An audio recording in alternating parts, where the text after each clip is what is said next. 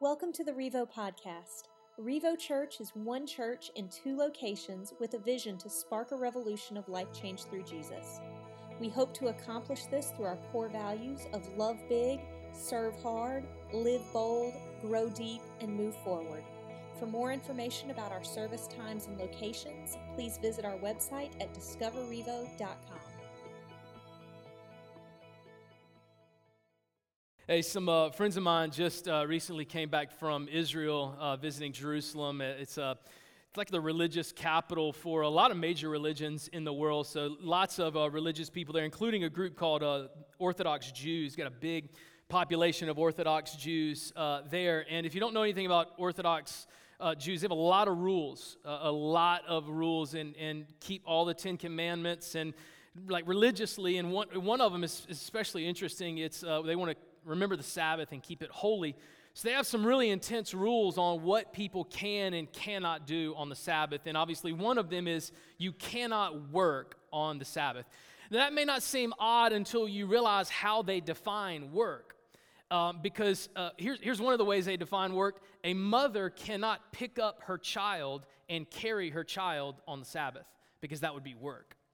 A dad cannot push a stroller with their kids in it, because that would be making effort be put out on the Sabbath, and so that would constitute as work. There's no cooking on the Sabbath.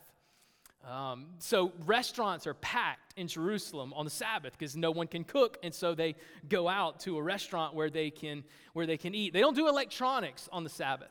There's no phones, no computers, because all of that stuff is associated with work, and like it's a gray area, and so they don't do any electronics. And interesting story my buddy told me is it was the Sabbath there, and they were going out to eat at a restaurant. There was a restaurant on the top of this hotel in the central part of Jerusalem, and they walked in, and they walked straight over to the elevator, and there was this group of Jewish guys that were just standing at the elevator, just standing around the door. And so they thought they were just waiting for the elevator to come down, and they were going to get on it and ride up to the top floor, to the rooftop restaurant. And so they were just standing there, and one of the Jewish guys, they didn't speak English, and so they kind of reached over to him and said, are you going up in the elevator? And the guy said, yeah, we're going to eat. And so the Jewish guy pointed, like they were all pointing at the button on the wall for the elevator. And so my buddy was like, you may press it. So he pressed the button. The doors immediately opened. The elevator was there the whole time. And so when they got in the elevator, the doors closed, and they were just standing there. And the guy looks at these Jewish men were like pointing to the buttons on the elevator. And there's like, you push the button. And so my buddy reached over and pushed the button for the top floor, and it went all the way up to the top, and it was just so weird, like they were bowing to him, thank you so much. And so when they sat down, they had a waiter that spoke English, and they asked him, like, what just happened there? Like, why were they standing out the door? And they said, here's the thing, it's against the rules for them to even push the button on an elevator on a Sunday to break the Sabbath. Their Sabbath is a Saturday, to break it on a Saturday. So here's what they do. They will stand around until some non-Jewish pagan walks by, and they will ask them to hit the button for them, and because that constitutes as work. And it reminded me about something. I'm not picking on one particular religion, because a lot of religions have this mindset that we want to know the rules, we want to know the laws, but as soon as we establish what the rules are, you know what we look for next? Where's the loophole? Wherever there's a law, there's a loophole. Wherever there's a rule, someone's going to try to figure out a way to get around it. And it's not just in that religion, it's in every religion. And we want to know the rules, right? We want to know, like, so what does it mean to be a Christian? Do you have to go to church? Do you have to give? What do you have? Do you have to serve? Do you have to do? And we want to establish it. So once we know all those rules, though, then we begin to pick it apart. Let me find a loophole. I heard you say give. Is that what Christians do? How much? Is it a percentage? Is that how it works? Let me ask you this. Is it a percentage off your gross or your net? Which one is it? Now, I got a lot of stuff that automatically comes out of my account. Is it the gross of my paycheck, or is it when everything else comes out and then I take the gross of that or the net of that? Or is it the first day of the month, or when I have any money left over? Like, I want to give, but I want to know the rules. Is it net or gross? And some people will say, do you have to go to church? What is church? Because I'm going to be honest. When I'm on the lake, I feel really close to God. Just something about being on a boat. Me and God are together. When I'm out in nature, I connect with God so much better than I do when I'm in a building. You know what? I think I'm going to church next week, and it's going to be in my boat. I'm going to boat church. I'm going to lake church next. What church do you go to? Lake church. Where is it? It's out on the lake. And so we want to pick it apart. Like, these are the rules. Now, where are the loopholes? And I want to tell you this story, maybe the most popular loophole story in all of Scripture. Even if you're not a Christian, you've heard of this story before. Many people will tell this story or quote this story, and they don't even know that it's from the Bible. Like non-Christians will use specifically these two words that is the title of this story. And if God, thousands of years ago, if God would have asked me what to title this story, I would call it The Parable of the Big Loophole. God, however, did not ask me my opinion, and so he chose to call it the Parable of the Good Samaritan. So if you have your Bible, we're going to do Luke chapter 10. I want to talk to you about the biggest story, the biggest loophole in all of Scripture, and how our tendency as religious people is to find loopholes in every area. You know, loopholes are not just something that religious people do as well. You know, everybody looks for a loophole. Here's the way it works. When you're at work, there's a reason why when you got your job, you asked for a job description. You want to know why? Because you want to make sure you do exactly what you're supposed to do and nothing more. If anybody ever asks you to do something, you want to be able to pull that out and be like, well, actually, it's not in my job description to do that, so you can find somebody else to do that. You want to know why your boss makes you come in at a certain time and makes you clock out at a certain time? Because we like the bare minimum, and we're only going to do what the rules ask us to. And so if we have to be at 9, doggone it, we're going to sit in our car in the parking lot and listen to our radio until 8:59. Because if I go in at 8:55, somebody may call, and I may have to pick it up and start working before I'm supposed to start working. And come 5 o'clock, like if my phone rings at 4:59, it's too late. Like, I've already done the math in my mind. By the time I pick it up and you figure out what you want, it'll already be past 5. You can call back tomorrow. It takes me 2.5 minutes to get down to the stairs to the parking lot, so I can leave my desk at 4:57. By the time I get out the front door, it'll be 5 o'clock. I'm done. Bare minimum. That's what we want to do. We want to know the rules, the bare minimum, so that we don't do too much, so we don't do too less, and we want to find any loophole that we can, whether it's in religion, about God, or in our job, or any area of our life. And so I want to share with you this story about the big loophole, the big question of loopholes in religion. And I want to share with you 4 things, if you're jotting down notes, 4 somethings. 4 somethings that if you're going to be a follower of Jesus, if you're not going to be a religious person known for looking for loopholes and doing the bare minimum, these are 4 things that we can learn from this story of every aspect of our life to become more like Jesus and understand how to avoid being a religious person. So here's how the story starts in verse 25. On one occasion, an expert in the law, and the law would have been the Old Testament, so a super religious person, stood up to Jesus. "Teacher," he asked, "what must I do to inherit eternal life?" "Well, what's written in the law? Like, what does the Bible say?" Jesus replied. "How do you read it?" The man answered, "Love the Lord your God with all your heart, with all your soul, with all your strength, and with all your mind, and love your neighbor as yourself." "You have answered correctly," Jesus replied. "Do this, and you will live." Verse 29, but he, the man, wanted to justify himself, so he asked Jesus, "And who is my neighbor?" The first thing that we learn, if you want to know what it means to be a follower of Jesus, you want to walk with Jesus, you want to avoid being a religious person, here's the first thing we read in the story. Write this down. You got to learn something. You got to learn something. You got to know who Jesus is. Not what somebody tells you, but like opening up this word, this scripture, and figuring out who Jesus is. Figuring out who God says he is, what Jesus has done for you. And obviously this guy was really familiar with the Bible. Because as soon as Jesus asked him a question, he immediately knew the answer. He said, "What do I need to do to inherit eternal life?" And Jesus says, "I don't know. What does the Bible say?" And this guy pulled out a verse from Deuteronomy and Leviticus. Most people can't even find Leviticus in the Bible, but this guy's got it memorized. He's like, "What does it take?" "Oh, I'll tell you. Love the Lord God with all your heart, mind, soul, and strength. Love your neighbor as yourself." You get one verse from Deuteronomy, one verse from Leviticus, and Jesus is obviously impressed. He's like, "All right. that's great. That's actually the right answer. He knew all of the right answers. You see, the more you know about who Jesus is, the more you understand about what God really thinks about you, the more it changes your life.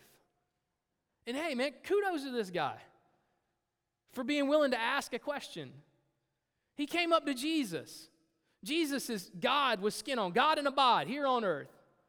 And he says, Jesus, what must I do to inherit eternal life? Man, do you ever ask yourself the challenging questions?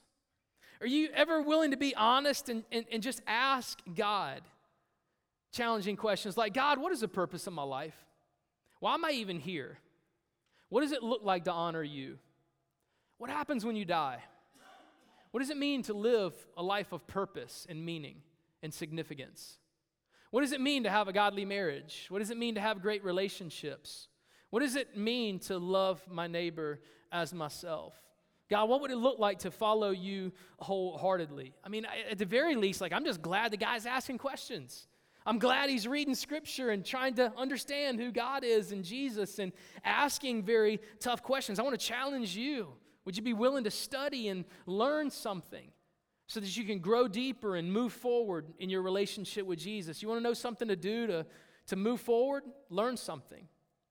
And just at the time where I want to pat this guy on the back and say, man, you're doing a great job, man. I like you. He accidentally kind of tips his hand, and he shows us what he's really all about. Because in verse 29, it says, in an attempt to justify himself, in an attempt to make himself look good, in an attempt to prove not only to Jesus but to himself that he has learned the right answers and that he knows the right things, he asks this golden question, tells you everything you need to know about this guy. Jesus lays out the law. Jesus lays out, love the Lord your God with all your heart, mind, soul, and strength, and love your neighbor as yourself. Those are the rules. And the first thing the religious guy says, okay, so where's the loophole? Because Jesus, I want to know, who's my neighbor? Do I have to love everybody? Is everybody my neighbor? I got a neighbor on this side of my house, and I got a neighbor. Are you talking about literal neighbors? Now, what about the guy across the street? He's kind of my neighbor, but he's across the street. He's not. We don't share property, but I see him occasionally. Do I have to love him? What about people that are different than me? Look, if my neighbors are my family and friends, I love family and friends.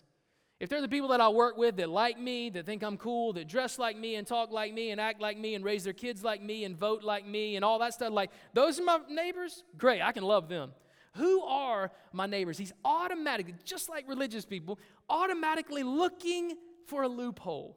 Jesus, I want to know the bare minimum of what I have to do. We've established what the law is. Now let's get down to it. Tell me, Jesus, who is my neighbor? What is the minimum that I have to do, Jesus? And that's oftentimes the questions that dominate the thoughts of religious people. What's the minimum I have to do? The minimum I have to go, the minimum I have to serve. Jesus, can you just give me a bullet point on what it takes so that when I die and I stand in front of you, everything's going to be good, right? No surprises. Don't want you to be upset. Tell me now, and I'll do them. Whatever hoops there are, I'll jump through them. I just want to make sure that I'm clear on it. And as soon as Jesus defines the rules, this religious man says, now, let me figure out a way I can get out of this. Let me figure out a way that can make it easier for me. The path of least resistance. What is this? And let me try to figure that out. Jesus asked him this question, and I love how he pops off the answer. As soon as Jesus asked him, he said, I know where that is. I know exactly what the word is. You ever notice that about religious people? Not only do they know a lot, but they love to let you know that they know a lot. They love it when other people know how much they know. And this is what this man was doing with Jesus. He's like, yeah, Jesus, I can quote it, Deuteronomy, Leviticus. I know it by heart. But here's the problem. With most religious people, they choose to stop right here. Learning is good enough. Memorizing is good enough. Doing a Bible study is good enough. Maybe we can talk about what it would look like one day if I ever applied it in my life, but I'm not actually going to do it.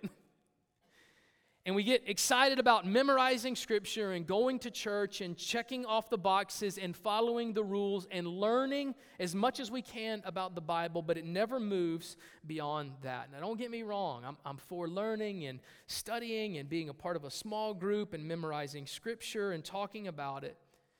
But religious people have given themselves a PhD in understanding what the difference between right and wrong, but yet they are failing miserably at life and love.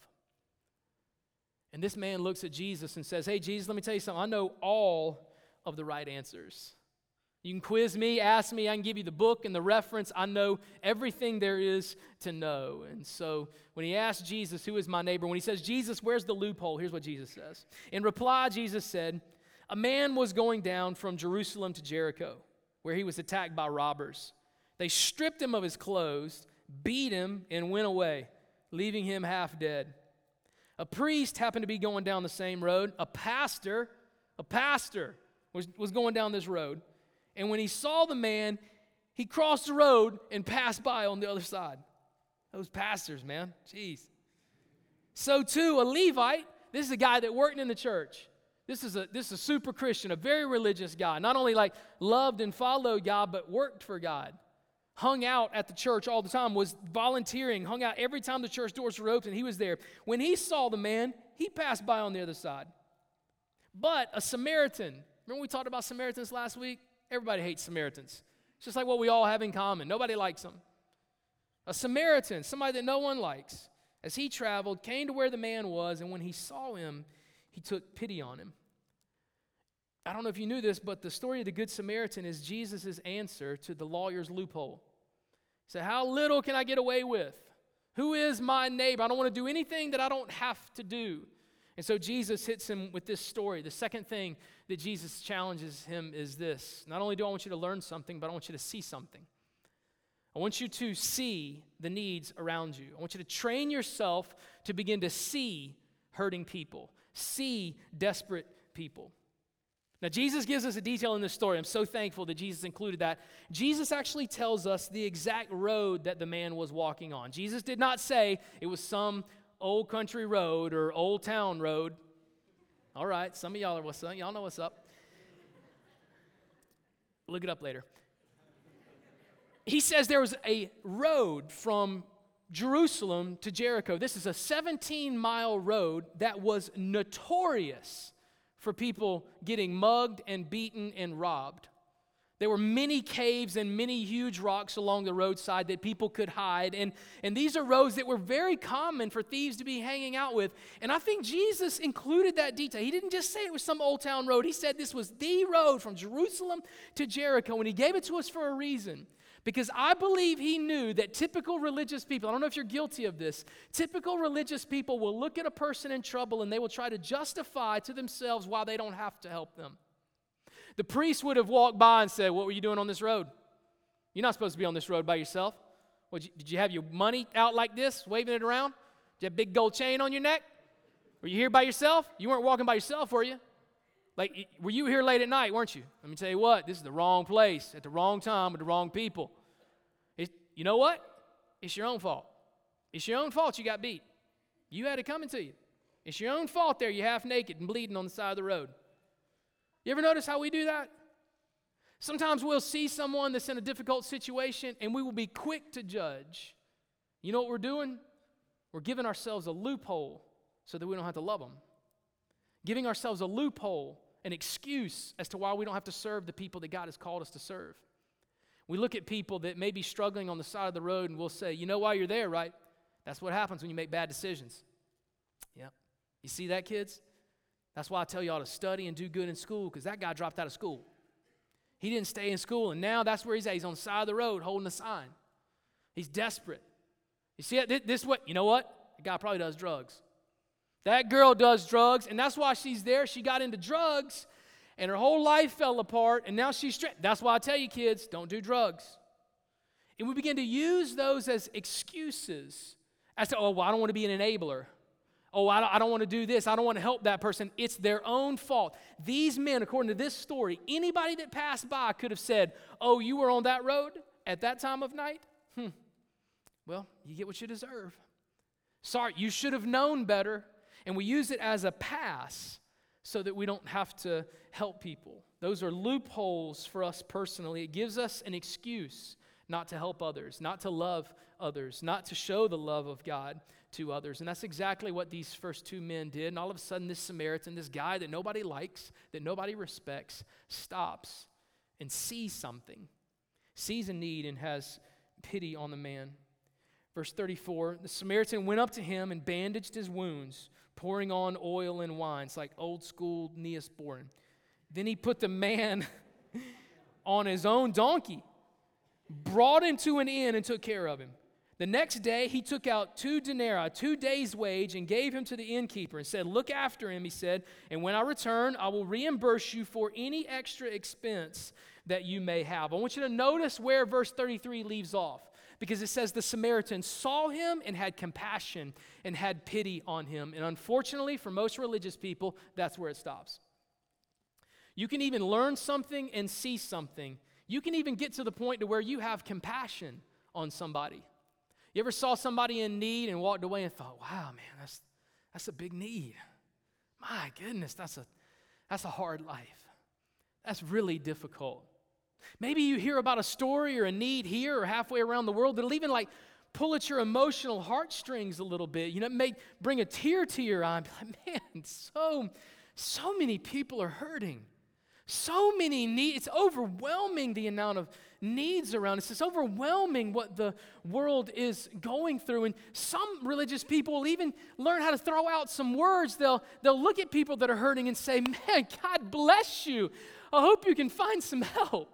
Man, I hope you can find some food. Man, I hope somebody steps up and helps you." And we can get emotional about it. We can think, man, there's so many hurting, broken people, and we can see things. And 5 seconds later, we walk away and say, "All right, so what do y'all want to do for dinner tonight? What are we doing? What's up? Where are we going? Y'all go to a movie? Y'all get some pizza? What's the deal?" Compassion without action is useless. James says faith without words is dead. Who cares if you care, but don't do anything about it?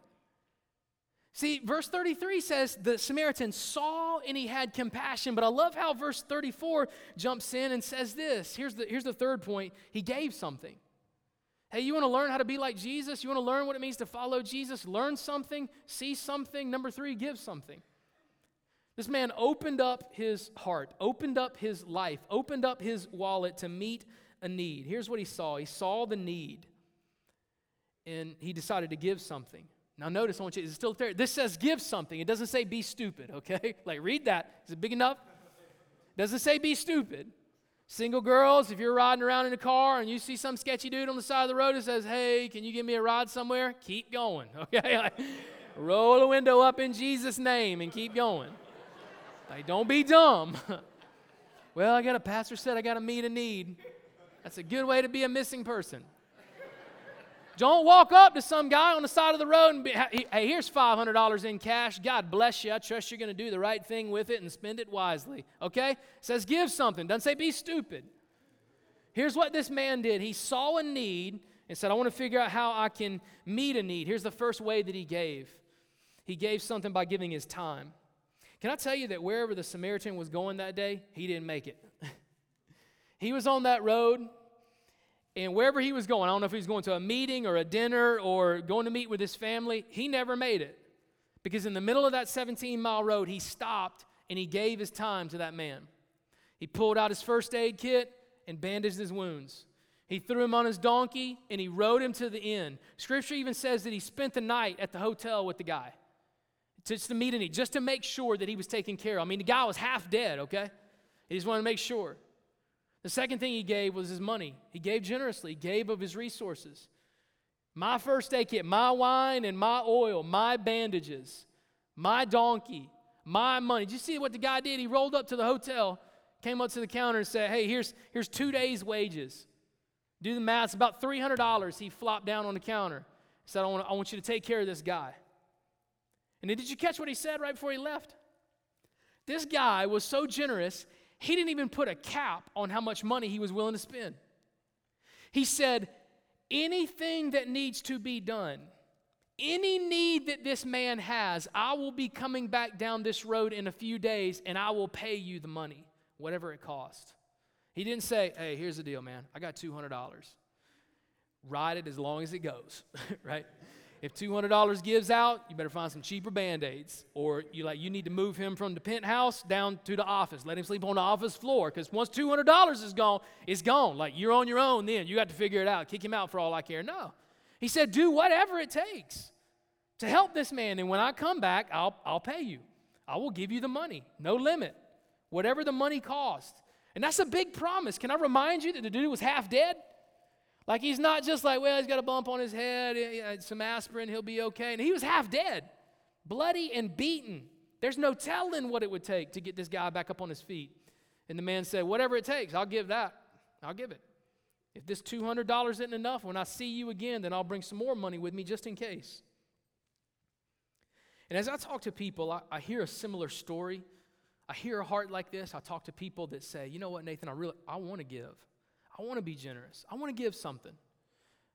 There's needs all around me. There's needs in my family. There's needs with my friends. I see needs in the city. I hear about needs in the church. And man, Nathan, honestly, I want to give. The problem is I'm broke. Like, I'm strapped. I got nothing to give. And I've shared this stat with you before. Over 70% of Americans are living paycheck to paycheck, which means the day before you get paid, even if there was a need that God put in front of you, you wouldn't have any money. There's no way that you can give. And I meet people that say, I want to give more. I want to be generous, but I don't have it. So I love the fact that Jesus includes this detail in the story that he said, not only did the Samaritan see the need, but the Samaritan had money. The former Prime Minister of England, Margaret Thatcher, once said this. She said, no one would remember the story of the Good Samaritan if he just had good intentions.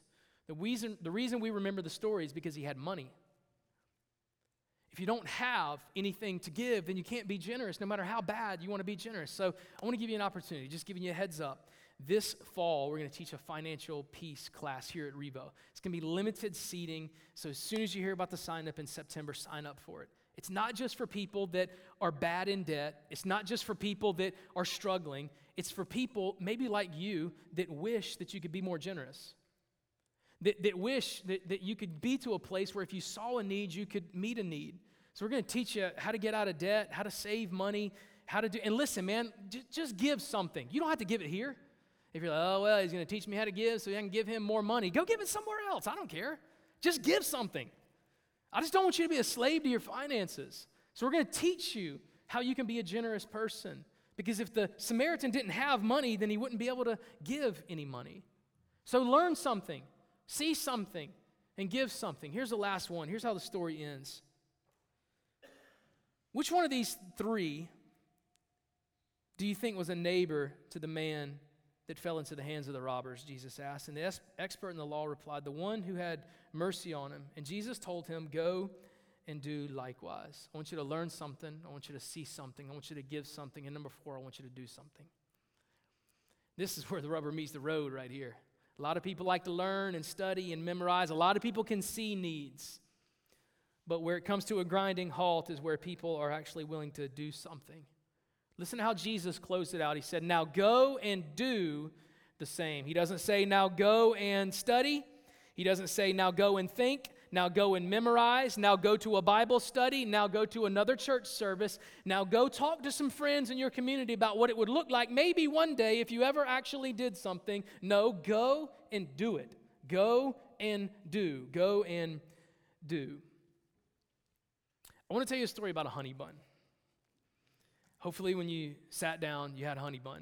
If you already ate your honey bun, slowly get the honey bun on the seat beside you and pretend like you didn't eat yours. Let me tell you a story about a honey bun. I lived in New Orleans, my wife and I did, for some years. And when I first moved to New Orleans, I began to notice that much like any large metropolitan area, there was a problem with homelessness. But this was bigger than any problem I had ever seen. There were actually cities made of tents under bridges where homeless people would live. They were cities made of cardboard and scrap wood. They were makeshift shelters for homeless people. They were everywhere. It was a huge problem. A lot of ministries in New Orleans centered around helping that homeless population. And when I first moved there, I tried to learn the most about the problem, mainly learn about the areas of the city that I should probably avoid after hours.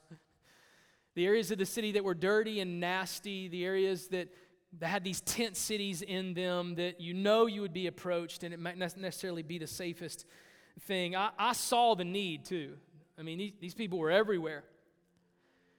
Many of them holding signs, asking for things. You could see by the way they looked or the clothes they dressed or where they would hang out. You could just see, you just noticed. So I began to see the problem. But I had a loophole.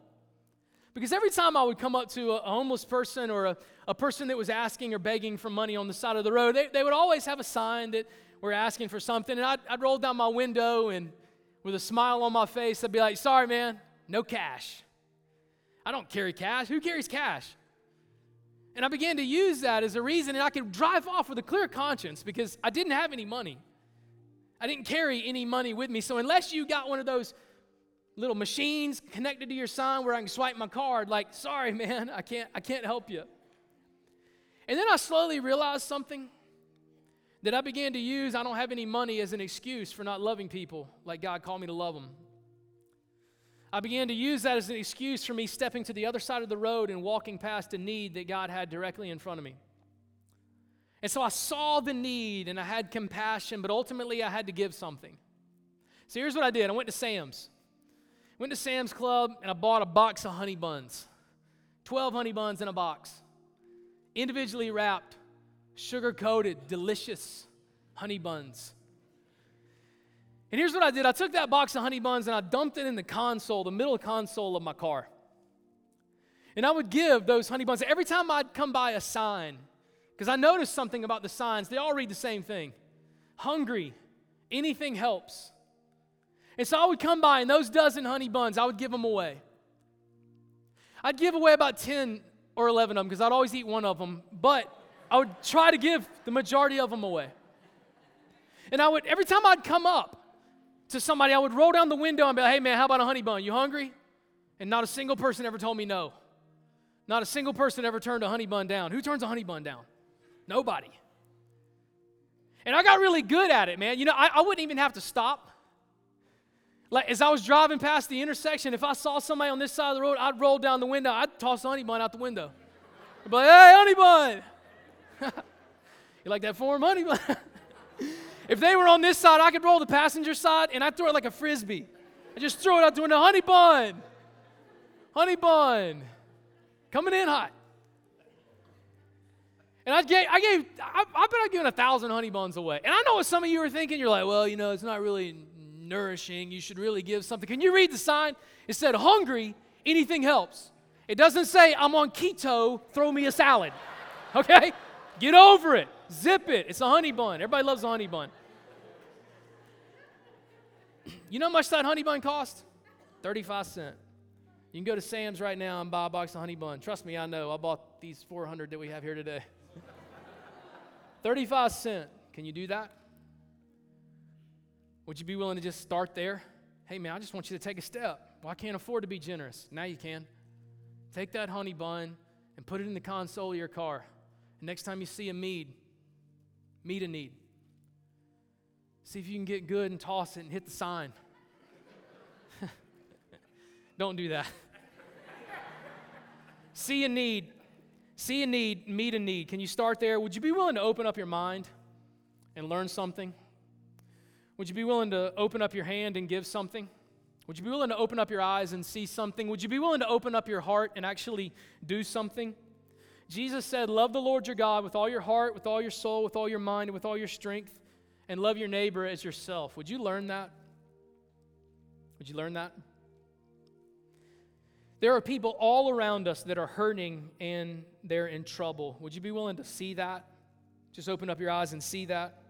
You have something in your hand right now that can meet the most basic of needs. Could you give that?